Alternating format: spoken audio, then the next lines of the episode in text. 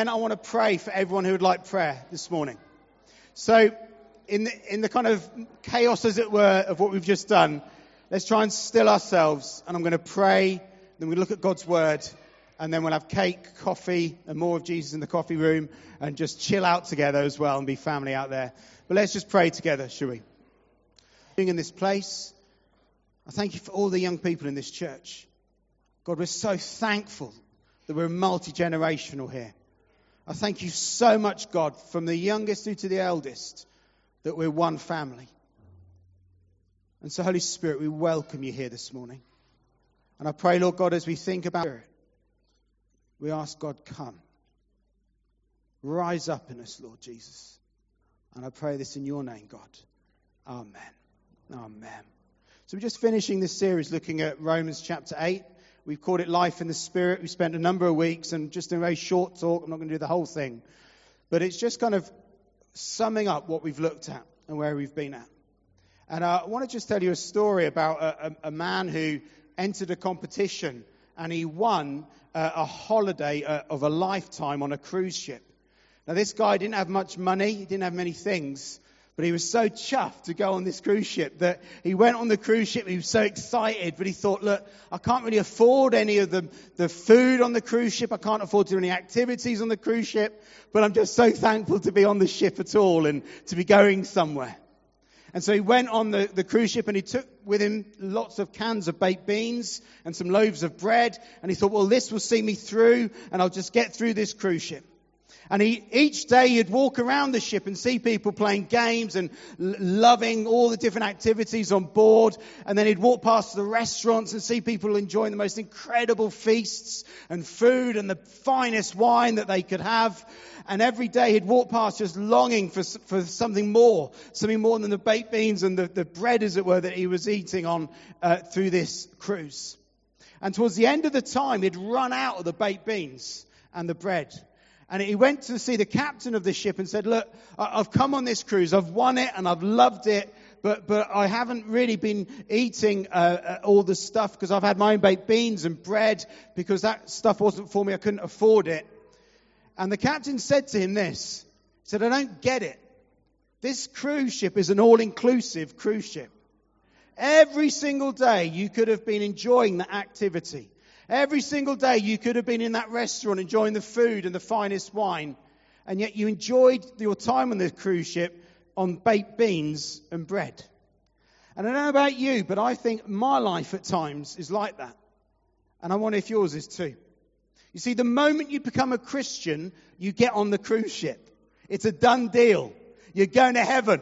You're secure, you're safe, you're eternally forgiven, you're held in the palm of the Father's hand. It is magnificent. It is done. It is finished. You're going there. But the reality is this, I've met far too many Christians, and I've been like this in my life, that have gone on the cruise ship and enjoyed baked beans and bread when there was far more on offer for them.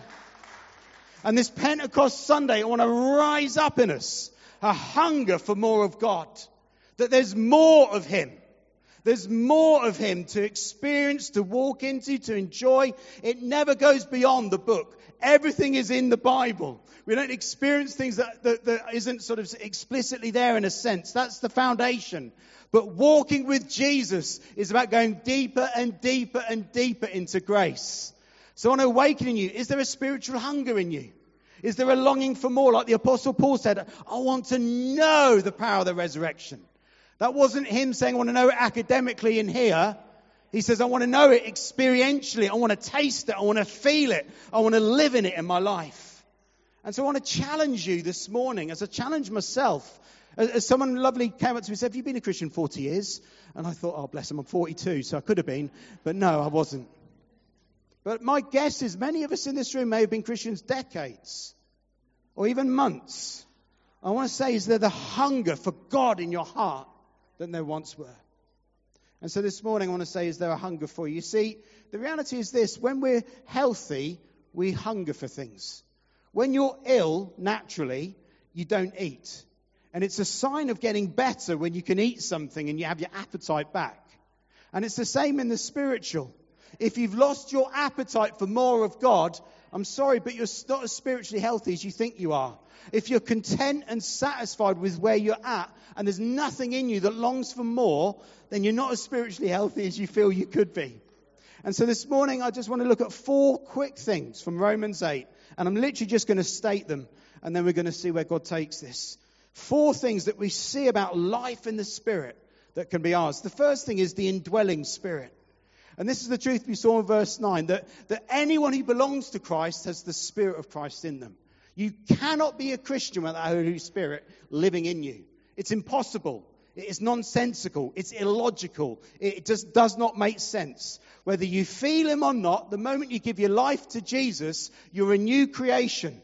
God Himself lives in you. Done deal. So if you're a Christian here this morning, this is for you. I don't care how you feel or what how your life is at the moment. This talk is for you, the indwelling spirit. The second thing, though, is the identifying spirit. We saw that in verse 16, where Paul says, The Spirit Himself bears witness with our spirit that we're children of God. One of the wonderful, glorious things of the Holy Spirit that He does is that He burns in our hearts the truth that we're children of the King. That we're not to live an insecure life we're to live knowing that we're safe and secure in the arms of our loving Father. And many of us are so used to this that that doesn't stir something in us when I say it. Many of us may be sat thinking, well, we should get on with it. How can we ever get on with it when we need to let this sink into our hearts again this morning? The Father's love for you. Have you lost sight of His love? That you're His child.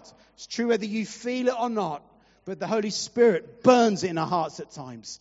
His Spirit testifies with our spirit that we're children of the King. Then, thirdly, the invigorating Spirit. Verses 10 and 11, Paul writes, The Spirit is life because of righteousness. He transforms us from the inside out and makes us more like Jesus. Don't know about you, but I need that more and more in my life. I need the self control. I need the patience. I need to be less snappy with Sean and the kids. I need to be more gracious. I need to chill out at times. I need to know the joy of God. I'm not looking at Sean. She's probably nodding her head far vigorously as I'm saying this. But I'm saying it. If I say it here, don't you dare say you don't need it. If you come before God in any other way than on your knees saying, God, I desperately need you because I'm not yet perfect, you don't understand God and you definitely don't understand yourself. This morning, He wants to transform you and continue that journey that we're all on. Not one of us is better than anyone else in this place. We're all equal before the cross. And that's why it's called Amazing Grace. And we're on this journey, and there's different things that will be represented in this room and what that will look like for you. But I want to say to you, God has not finished with you yet. He will never abandon you. He'll never forsake you. He'll never give up on you. You're not finished work. You're a work in progress. So come and receive afresh. Say, God, I need you. Continue to do your work in me. And then the fourth thing I told you it was really quick. This is my Pentecost Sunday gift for you.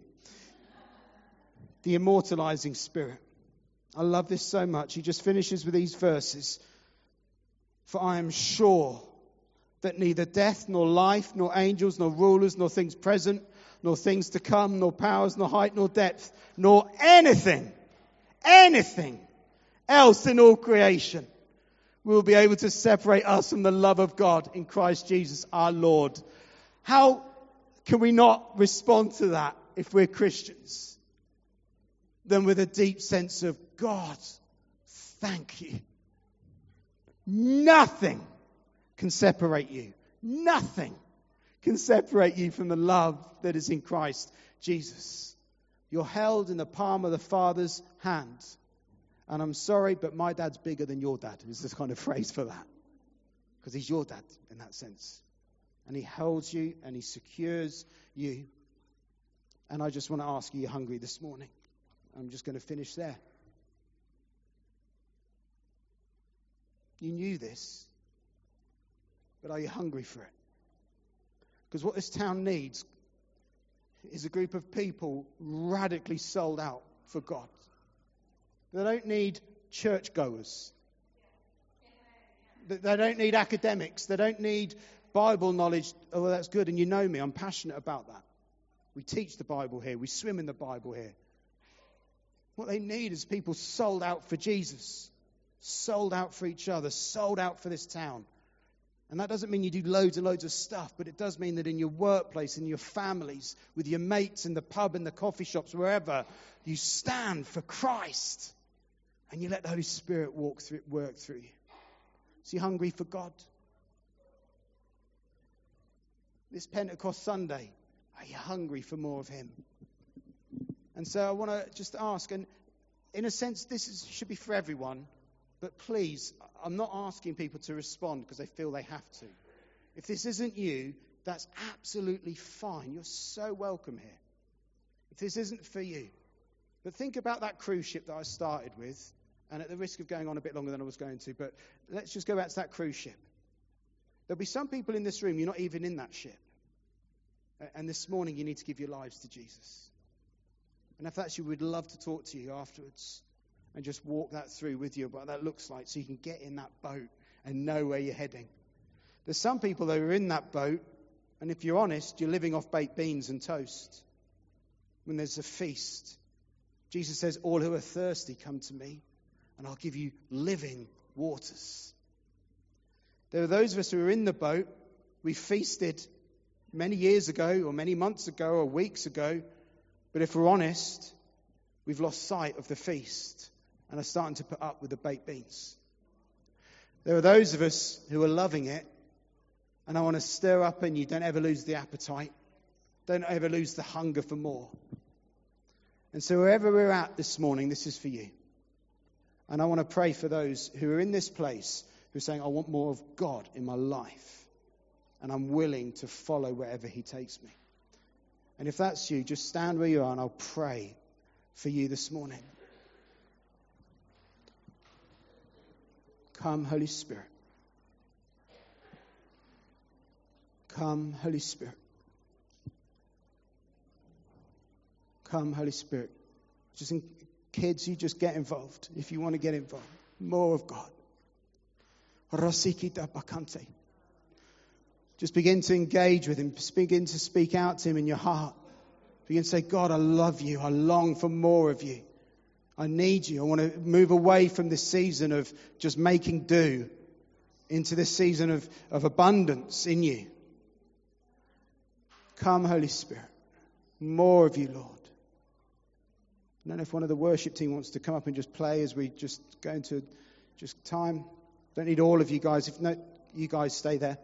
You kind of